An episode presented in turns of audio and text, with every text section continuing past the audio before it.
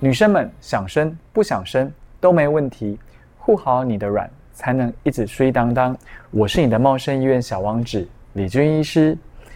最近啊，哈，常常在诊间遇到一些病人来求诊，那他们就是一直在检查，反复不断检查。有的是婆婆带媳妇来，有的是呃，就是反正都是家长带来的。然后检查了半天，可是呢，发现一个很大的问题，先生都没来，所以他们一直不断的在检查，然后检查荷尔蒙也正常啦，排卵也正常啦。后来我就问他说：“那你先生呢？”哦，我先生就波炎啦，波西肝奶啦之类的。那我讲说。我准备给罐子交给他，就是红色小罐罐，叫他带回去，然后请他回去验精子。后来发现不验还好，一验精子状况爆精。什么叫爆精呢？就里面一个精子都没有，找不到精子，精子活动力下降，什么换不然就是精子形态很差，然后里面头啊什么都不见了。那所以我们今天呢，特别邀请到茂盛医院生殖医学室主任黄俊佳黄主任来。跟大家分享有关精子的问题，那快约好姐妹一起过来听哦。接下来我们就直接进行大来宾大 Q&A。我们来欢迎号称有两亿的蝌蚪博士。大家好，我是茂盛医院生殖医学科的主任黄俊佳。刚刚小王子讲说两亿哈，不是失忆跟回忆哈，我们是。每一个男人身上都带有至少千万以上的大军哦，所以你绝对是千万富豪哦。但是如果你降为百万富豪，那你就势必要来找小王子了哦。这样子。那根据呃最新一版世界卫生组织 WHO 的第六版的基因分析的检查里面，现在从这几年来，精子男人精子的数量跟活动性是。逐年在下降。嗯，那像刚刚小王子讲到，那个先生来检查，然后就有问题啊，断头断脚的，什么都有啊。那老婆私底下就会跑来问，是不是我老公有问题？是不是我老公有问题？我们都会跟他讲说，生孩子是两个人的事情哦，不是谁的问题，是两个人共同的问题，双方的问题。对，没没错。所以说，其实这是双方问题都要去面对的啦。我们很多东西都会请教黄主任，比如说像金虫遇到所谓的比较常见，像无精症和无精症。其实无精症呢，哈，他们在来的时候，其实我看到那个男生哦，其实压力都很大。对，而且无精症发现他们都特别帅。哎，这个是不负责任的话。不过我突然发现，真的就是有时候哈，人呢哈，他有很多项，比如说有可能有人很有钱，啊，有人很帅。但他可能就是无精症，好，所以大家可以这样安慰自己一下了哈。不过这是题外话，是开玩笑的。像我常在所谓的诊间遇到所谓的无精症的患者，那他的状况之下是，呃，先生好像就是一开始不知道，知道说非常惊慌啊，他想说怎么会这样，然后一直问说什么吃什么可以帮忙或其他状况。那我想问一下，说主任，你可以帮我们跟我们分享一下什么叫无精症吗？OK，或是无精的成因是什么呢？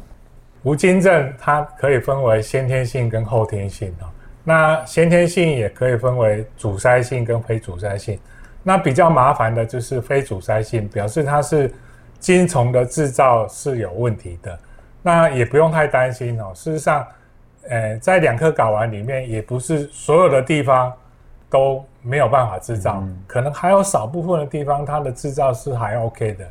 那我们只要能够用手术的方式把这些少数的精虫取出来的话，那利用现在试管婴儿的技术，还是可以让你怀孕的。嗯，那如果是阻塞性的话，在先天性上面来讲，有所谓的输精管缺损的，那精虫的制造是没有问题的，哦，但是它因为管路太屌哎，所以它出不来。那这种情况。它里面的制造是没有问题的，只要用手术的方式把它取出来，一样还是可以达到受精的目的哈。那后天来讲，也有可能是阻塞性跟非阻塞性两种都有。那非阻塞性的通常就是因为感染造成的，感染，那造成它的呃制造它有一些问题。那阻塞的话，有可能是因为外伤所造成的，造成阻塞性的那。其实这些来讲都可以借由我们现在所有的外科的手术来把精虫取出来。那利用试管婴儿的技术，一样可以让你顺利的去怀孕啊。这是就呃无精症这个部分来做解释。主任顺便请教一下，像是在处理方式来说，有分的像大家知道什么 Tesa 啦、Mesa 啦，可以跟各位观众再解释一下，不然他们就说，哎，我要进行取精手术，那还有分，我记得没错，中文叫复睾取精，还有睾丸取精。那其实很多病人在听到说，哎，什么叫复睾，什么叫睾丸，那我要做什么？那可以请主任帮我们分享一下吗？OK，嗯，那因为。我们在现在的技术上面，副稿取精，通常我们都会先从副稿取精，因为如果说它有少量的精虫制造，那它储存的位置是在复睾，所以我们都会先从副稿去取精。如果副稿可以取得到精虫，那就 OK 了。我们只要能够取到活动的精虫就好。那如果副稿里面取不到，那可能就要有点杀鸡取卵了。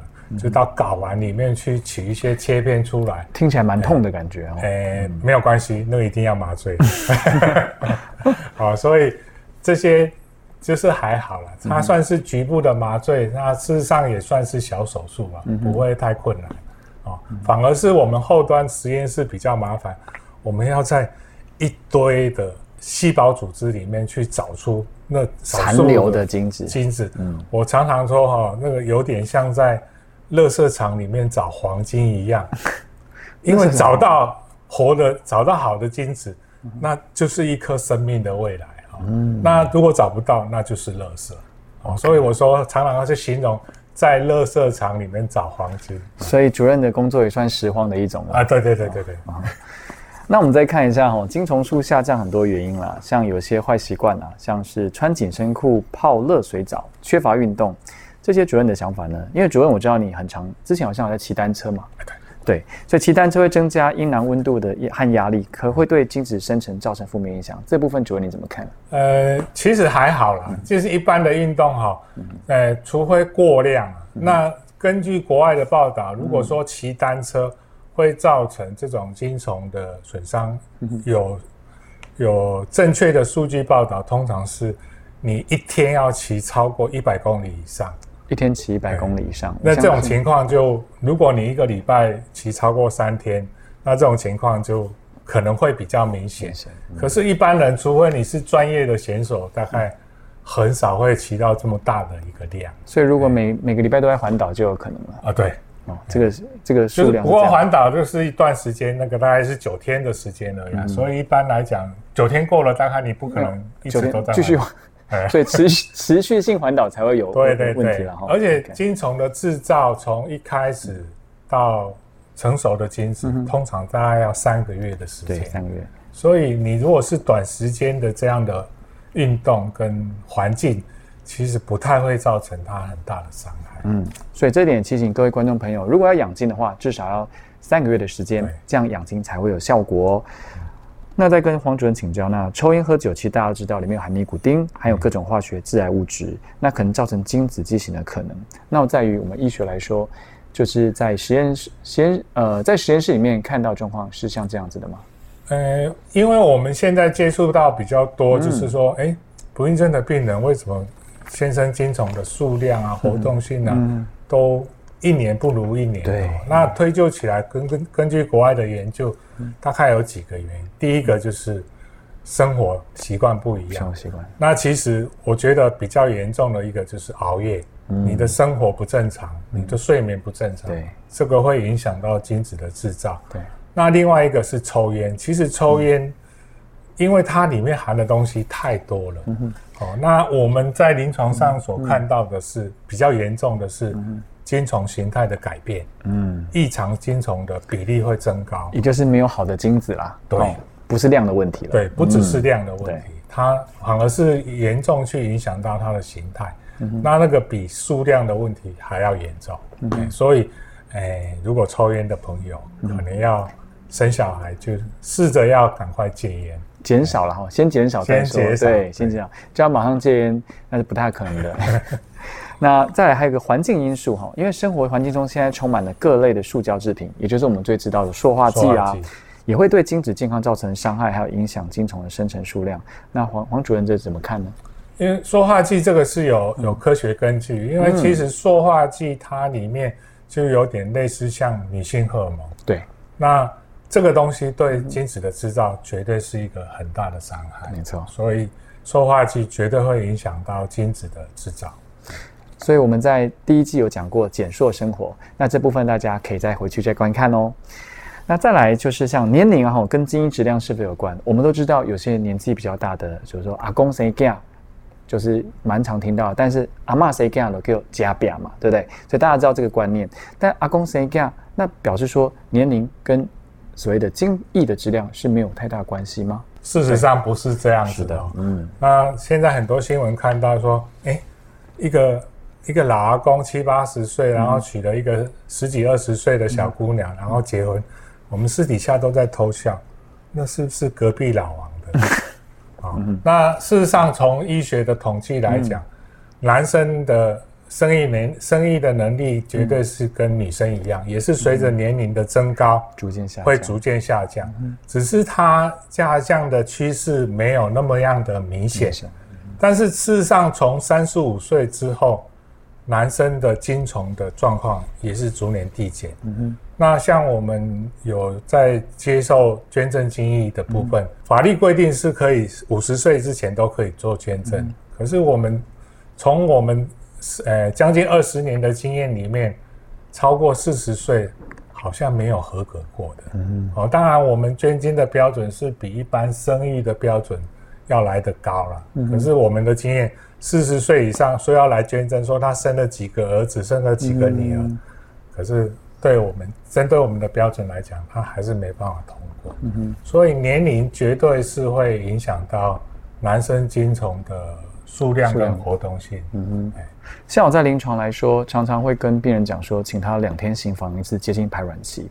那黄主任对于这样的频率来说是 OK 的吗？还是说要再长一点点会比较好一些？呃，一般来讲，其实这个频率是。因人而异的，嗯，但是根据像我们一般来讲，如果要做精液分析、精液检查的话，嗯，我们都会建议他精液三天到五天。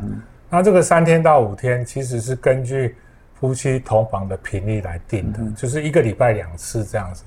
那因为根据我们的经验，就是你精液的时间越长，它的精虫的浓度会变高，变高，但是它的活动力会下降。好，那相反的，如果你精液的天数越少的话，它活动力会稍微高一点，但是数量会少一点。所以平均来讲，大概两到三天是合理的。那你如果天天夜夜春宵要怀孕，其实也没有那么容易哦。嗯，好，大概是这样。因为反正精子浓度下降了。对，所以观众要记得知道说做与不做之间要取得一个平衡点，好吗？那再来，我们要有办法自我检测吗？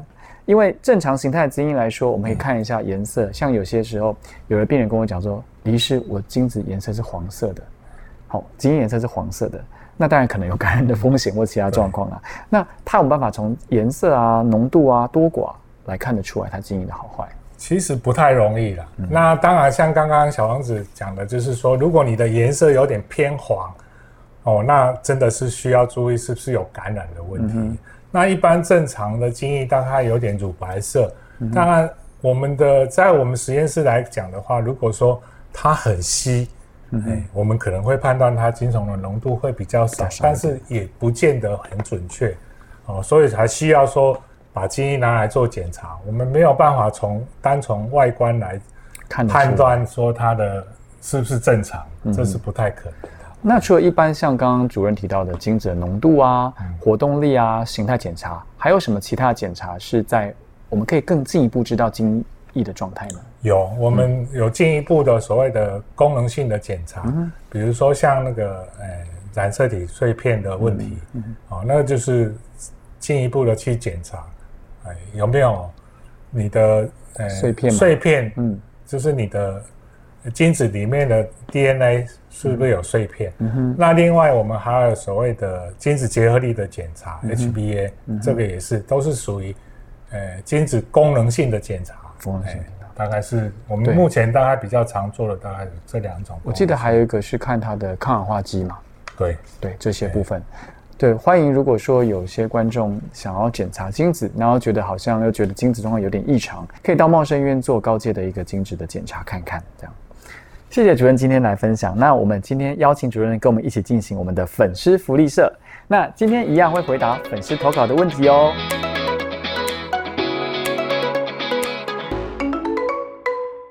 那我现在问第一题哦。第一题的话粉丝问性功能和生不生得出来有关系吗？这个其实也不用王主任来回答了说实在。性功能来说，障碍来说，当然跟生不生出来绝对有关系。因为我曾经在就是遇到病人，他跟我讲说，我就说那你要不要做？他说他要做人工或做试管。我看他们两个非常年轻，我就跟他讲说，那你不要试看看？他说我不要。我说为什么？因为他们发生了性行为的问题，所以说如果性功能不全的话，那当然跟生不生得出来一定有关系。所以这时候，其实如果真的遇到像这样的状况，会建议可以先做人工试看看，对，因为反正帮帮他把精子放进去里面先试看看这样子。好，那这部分比较简单。那第二题，老公精虫数量不多，做试管会不会很困难？怎么办？我们请主任来回答好了。呃，其实现在我们生殖科技已经很进步了。嗯，那你的精虫的数量少啊，那些对我们实验室来讲，那是很简单的事情，小菜一碟。小菜真的是小菜。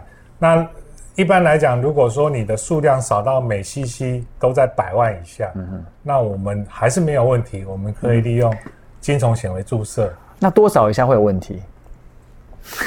只要找得到都不会有问题。好，找得到活的金虫都没有问题。所以我们实验室非常厉害，所以不用担心哦。嗯，所以只要主任回答了，只要找得到都没有问题。好，那第三个，老公喜欢泡热水澡，网络上说会杀精，是真的吗？我们请主任回答好了，这个蛮有趣的。因为其实高温对。精虫的制造是有问题的，可是你说泡温泉会不会影响到？我就是刚刚有提到说，如果是长时间的，你天天都在泡，泡了连续泡了三个月，那绝对会有问题啊。那我想到那个冬天那个猴子在泡温泉，它一整天泡在那边，那它会不会生的猴子比较少？不会啊，因为它不是整个冬天都泡在里面啊，它整个冬天泡在里面呢。它泡热了，它会起来啊，会起来，所以。这个主要是要长时间呐。那其实我们可以从那个我们阴囊的构造可以来解释，就是说为什么阴囊是露在外面的？其实它就是负责在调温嘛。调温哦，那呃，可能很多男生都知道，冬天的时候阴囊会缩起来，因为它要保温。那夏天的话，它会下垂，就是要散热。散热。那阴囊的温度跟体温大概会差到两度左右。嗯哼，所以它。就是不能在太高温的环境之下，才能够正常的去制造精虫。啊，所以长期处于高温，我们最怕的就是你的工作环境是高温的那种，因为你是经常性的，你的工作不可能我做三个月就不做啦。比如说像化学工厂那一种的，对，或是像什么铁工厂，哦，对，那个就很重要。对，那种高温，那你泡温泉，我是觉得还好啦，嗯因为你不可能。哎，长时间在泡在里面，OK，但是能够避免，还是尽量要要注意一下就对了。对，我们还是要注意一下所谓的精子的温度了，应该这样讲。OK，那以上是我们的回答哦，希望你们大家都被帮助到，欢迎大家踊跃留言问问题哦。本周的护卵新生活，带着另一半一周两次吃海鲜，养好他的小蝌蚪。下周三同一时间，请继续锁定我们的护卵 On Air。请记得分享、订阅加开启小铃铛，第一时间不错过。我是茂盛医院李军医师，也是大家的茂盛医院小王子。